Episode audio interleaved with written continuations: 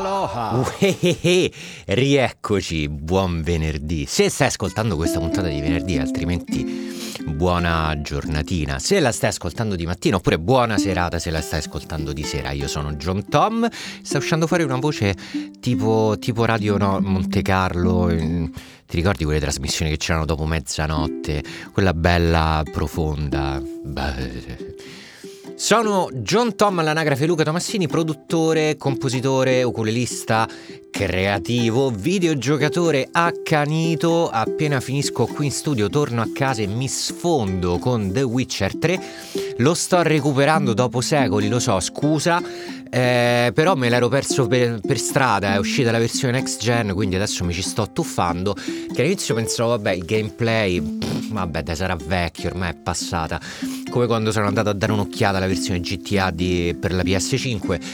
Poi ho iniziato a giocarci e ci sono andato sotto come i tossici nel giro di un giorno, quindi vabbè, comunque, allora, tornando a noi, qual è l'argomento di oggi?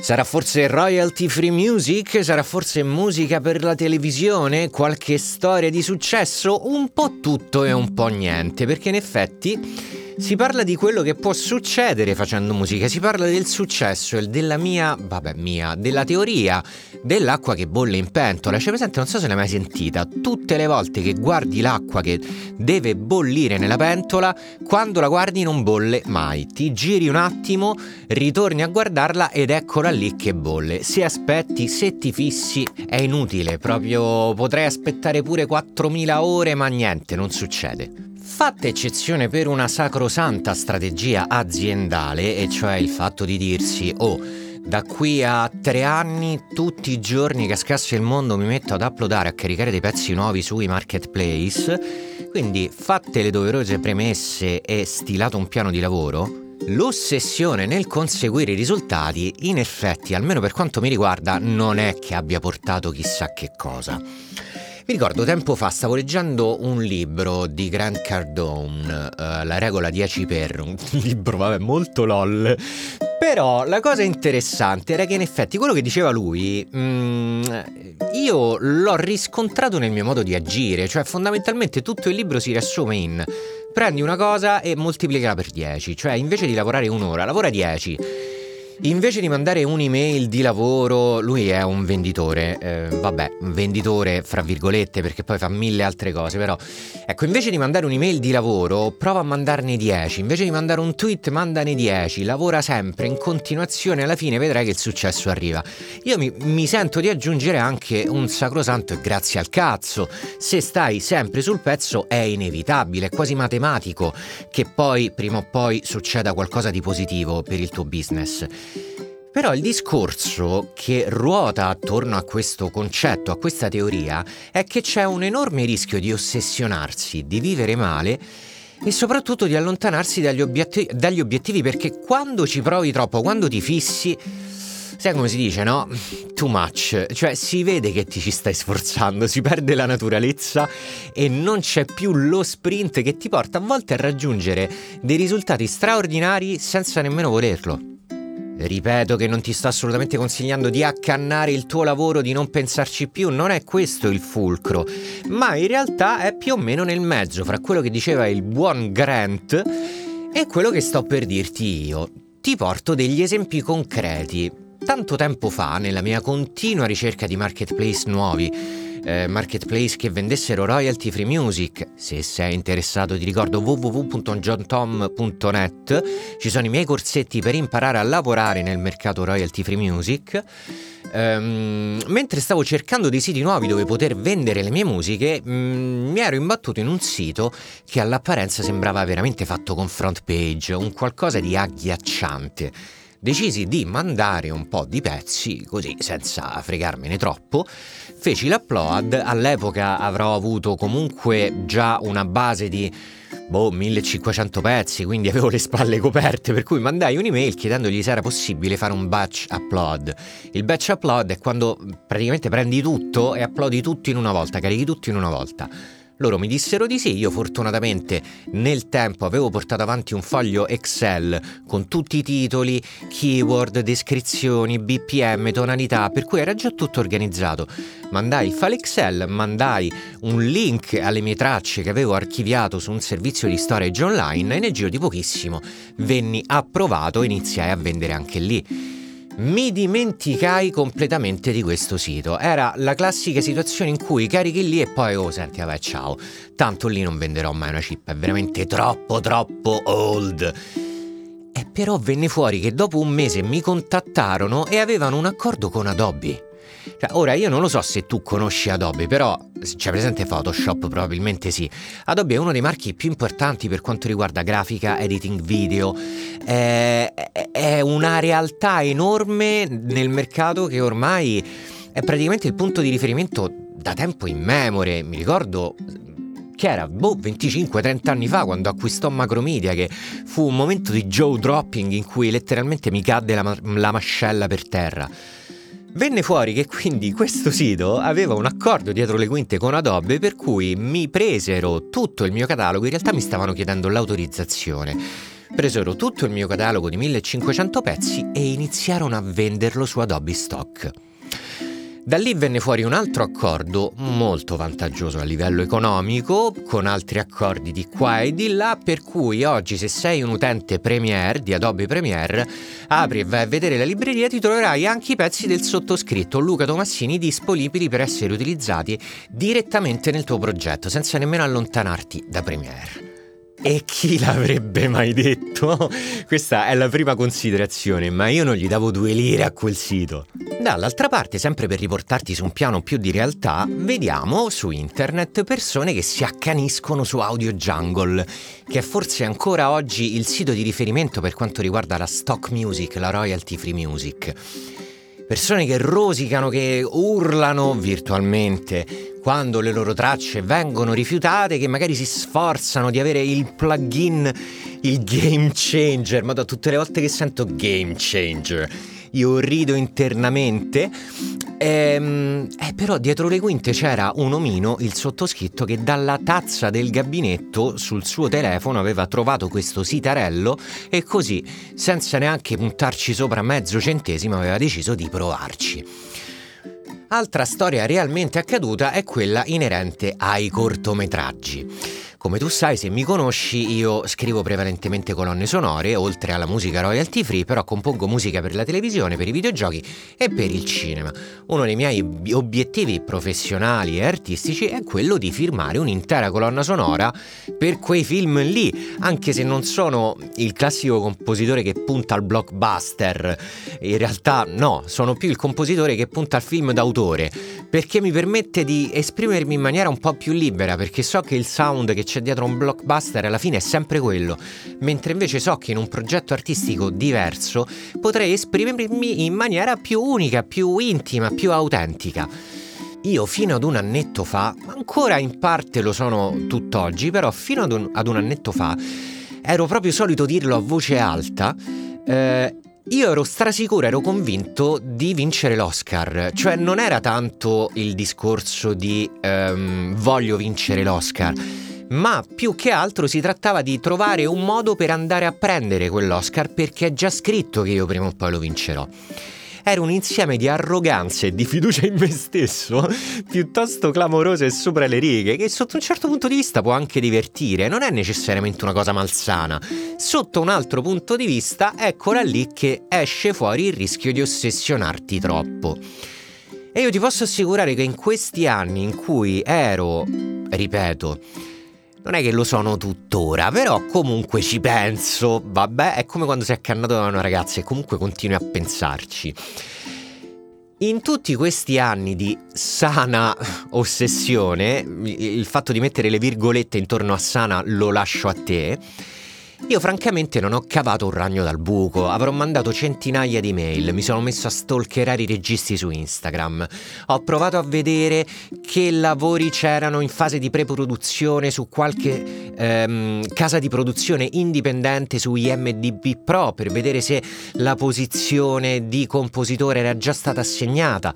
Ho provato a mandare email, ho provato a contattare i supervisori musicali partendo sempre con questa falsariga. Io voglio l'Oscar, voglio l'Academy Award come miglior colonna sonora. Mi va bene anche l'Orso di Berlino, regà, ok, è tutto a posto, però voglio quella medaglietta. Quel Lucotto di 5 anni vuole la medaglietta, quindi ragazzi, per favore mettetemi nelle condizioni di andarla a prendere. La risposta in realtà non è mai arrivata, non mi si è, perdonami, sarò diretto, non mi si è mai inculato nessuno. Aggiungo, ne abbiamo già parlato in un'altra puntata del podcast, non ho mai chiesto niente a nessuno, non ho mai sfruttato delle conoscenze per arrivare in posti che magari mi sarebbero stati preclusi, anche perché sono profondamente convinto che se arrivi in un posto solo ed esclusivamente perché conosci quella persona, poi sei più o meno in difficoltà perché bisogna innanzitutto vedere se sei in grado comunque di sederti a quel posto, bisogna vedere se sei la persona giusta per portare a casa quel lavoro, bisogna vedere anche se la tua visione artistica rispecchia la visione artistica del regista, della produzione, del progetto, della storia, ci sono tante cose in mezzo. Il fatto di essere messo lì non basta, non è garanzia di avercela fatta. Un po' di tempo fa però mi è un attimo scattato l'ingranaggio in testa e ho iniziato a rendermi conto che, come dicevo prima, eh, il, quel rischio lì che ti avevo accennato pochi minuti fa, eh, in realtà si è riproposto ed ero più o meno vittima di questa ossessione, l'ossessione per il premio, per il riconoscimento. Tanto che a un certo punto mi sono guardato allo specchio e mi sono detto, vabbè, che c'è, mamma ti doveva dire più volte bravo, qual è il problema? Non stavo più facendo musica perché mi piaceva, ma mi rendevo conto che magari su certi progetti, certe musiche che facevo, ogni tanto ci mettevo quel suono lì perché è quello il suono che la gente vuole, che se da un certo punto di vista ha perfettamente senso, perché in un mercato di royalty free utilizzare diverse combinazioni di suoni, diversi livelli di qualità, di sicuro aiuta le vendite, Sotto questo punto di vista, in questo settore, in questa nicchia, quando ti si chiede di fare un lavoro unico che rispecchi la tua persona, che poi inevitabilmente verrà fuori incollata a questo progetto, ecco, in questo caso non è la scelta migliore. Di sicuro non riesci ad esprimerti in maniera autentica, in maniera naturale, avere tutte le scelte artistiche quantomeno la maggior parte di queste scelte indirizzate dalla tua ossessione, non è positivo, non è sano e ti allontana dall'obiettivo. E visto che ci troviamo all'interno di una puntata di Aloha, il podcast per prenderla bene, per farsela prendere bene, è doveroso ricordarsi che non vivi bene, non, di sicuro non vivi con serenità, perché il tempo passa e mentre sta scorrendo tu a casa non porti nulla o quantomeno tutto quello che porti non lo valorizzi, non gli dai il giusto peso, non riesci a godertelo, perché in realtà tu volevi quell'altra cosa. È come se a Natale ti aspetti che ti regalassero, che ne so, una Porsche 911 e in realtà ti regalano una 500 di terza mano, ma non il modello storico che per cui veramente, madonna commovente, no, una 500 modello intermedio, eh, mezza scassata con i bozzi. Ci sono due modi di vedere la cosa. Eh, la prima è, oh no, volevo la 911, il modo da bambino viziato. La seconda è, oh, raga, da paura. Cioè, è comunque una 500, eh. Cioè, mi ci posso spostare. Quindi il fatto di restare con gli occhi fissi sulla pentola ad aspettare che l'acqua bollisse in effetti non mi ha mai aiutato. Se devo analizzare tutto quello che ho fatto tutte le volte in cui volevo tantissimo una cosa e ci ho provato tanto, tanto, tanto, tanto, tanto, sì, all'inizio poteva anche andare bene, però dopo inevitabilmente perdevo. Era come quando, eh, mi ricordo, arrivavo all'interno magari di un contest, trovavo un contest, un sacco di anni fa c'era Acid Planet, era un sito internet che li organizzava. Eh, pochi anni fa c'era Audiodraft, ne abbiamo già parlato nella seconda puntata di questo podcast, ma John Tom che lavoro fa, vattela a sentire perché è figa. Le prime volte nei primi contest, quando non mi aspettavo nulla, quando lavoravo a mente aperta, riuscivo a vincerli. Riuscivo comunque ad ottenere dei bei risultati. Quando li vincevo e provavo ad unire puntini per replicare quel, quella combinazione che si era già dimostrata vincente, eccola lì che rimanevo fregato. il pezzo non era più naturale e io me la prendevo in saccoccia, come diciamo qui in provincia di Aosta. Um, non ti nascondo che in effetti all'inizio ci rosicavo pure, non ero in grado di valutare quello che stava succedendo, non ero in grado di prendere appunti per cercare di migliorare. All'inizio, le primissime volte, le mie reazioni erano di un sano ed onesto dispiacere. Poi col tempo ho imparato che eh, i migliori fanno esperienza, i peggiori rosicano, le pippe rosicano e sbattono i piedini per terra. Quello che voglio trasmetterti ehm, all'interno di questa puntata è che il successo in credo in tutte le sue definizioni, sfumature e accezioni è qualcosa di estremamente vario, estremamente imprevedibile, che può essere il frutto di tante combinazioni diverse. Può essere un qualcosa che per una persona funziona in un determinato modo, per un'altra persona in una maniera completamente opposta, che se viene testata, se viene provata su un'altra persona ancora, magari si rivela un fallimento clamoroso, incredibile. Per cui teorizzare, provare a fissarsi nel tentativo di raggiungere quel successo andando a ripercorrere ehm, in maniera pedissequa tutte le orme che magari eh, hanno condotto altre persone lì dove vuoi arrivare anche tu, secondo me non è una buona idea. Secondo me è soltanto una perdita di tempo, è una fissazione inutile che a lungo andare inevitabilmente ti porterà a vivere in merda. Eh, non c'è un altro modo per dirlo, scusami. Eh, sto dicendo un po' troppe parolacce. Vabbè, no. Eh, però vabbè, c'ho sempre un po' la paranoia che Spotify, questi servizi mi, mi blastino, mi censurino. Non lo so, vabbè. Dai, oh. Cioè, però serviva. Oltretutto c'è un errore grosso come una casa che molto spesso non viene messo in risalto, ma che secondo me dovrebbe essere la prima cosa a cui dovresti pensare quando ti metti a fare musica con un piano in mente. Non devi focalizzarti sull'obiettivo, ma devi piuttosto focalizzarti sulla strategia che eventualmente ti porterà a quell'obiettivo. Non devi fissarti sulla medaglietta, ma devi quantomeno analizzare quello che succede prima. Cioè devi essere certo, devi essere sicuro che tutto quello che sta succedendo in questo momento sia autentico, sia vero, sia divertente per te stesso, sia un qualcosa di piacevole, sia un qualcosa per cui vale la pena spenderci del tempo. Lo ripeto per la terza volta di fila in tre puntate, il tempo, la valuta più importante al mondo. Fissarsi solo ed esclusivamente sull'obiettivo apre, spalanca i portoni alle tue ossessioni, alle paranoie, a tutte le insicurezze sicurezze che in questo lavoro sono mille più uno, il fatto di dire oh mio Dio non sono bravo abbastanza, ma in effetti qui no, il discorso non è tanto essere bravi, quanto piuttosto essere giusti per quel lavoro, perché eh, almeno per quanto riguarda il mio settore, quindi le colonne sonore, ma di colonne sonore che in effetti non erano veramente niente di che, io ne ho ascoltate, ne ho ascoltate pure tante, però per quel progetto erano giuste.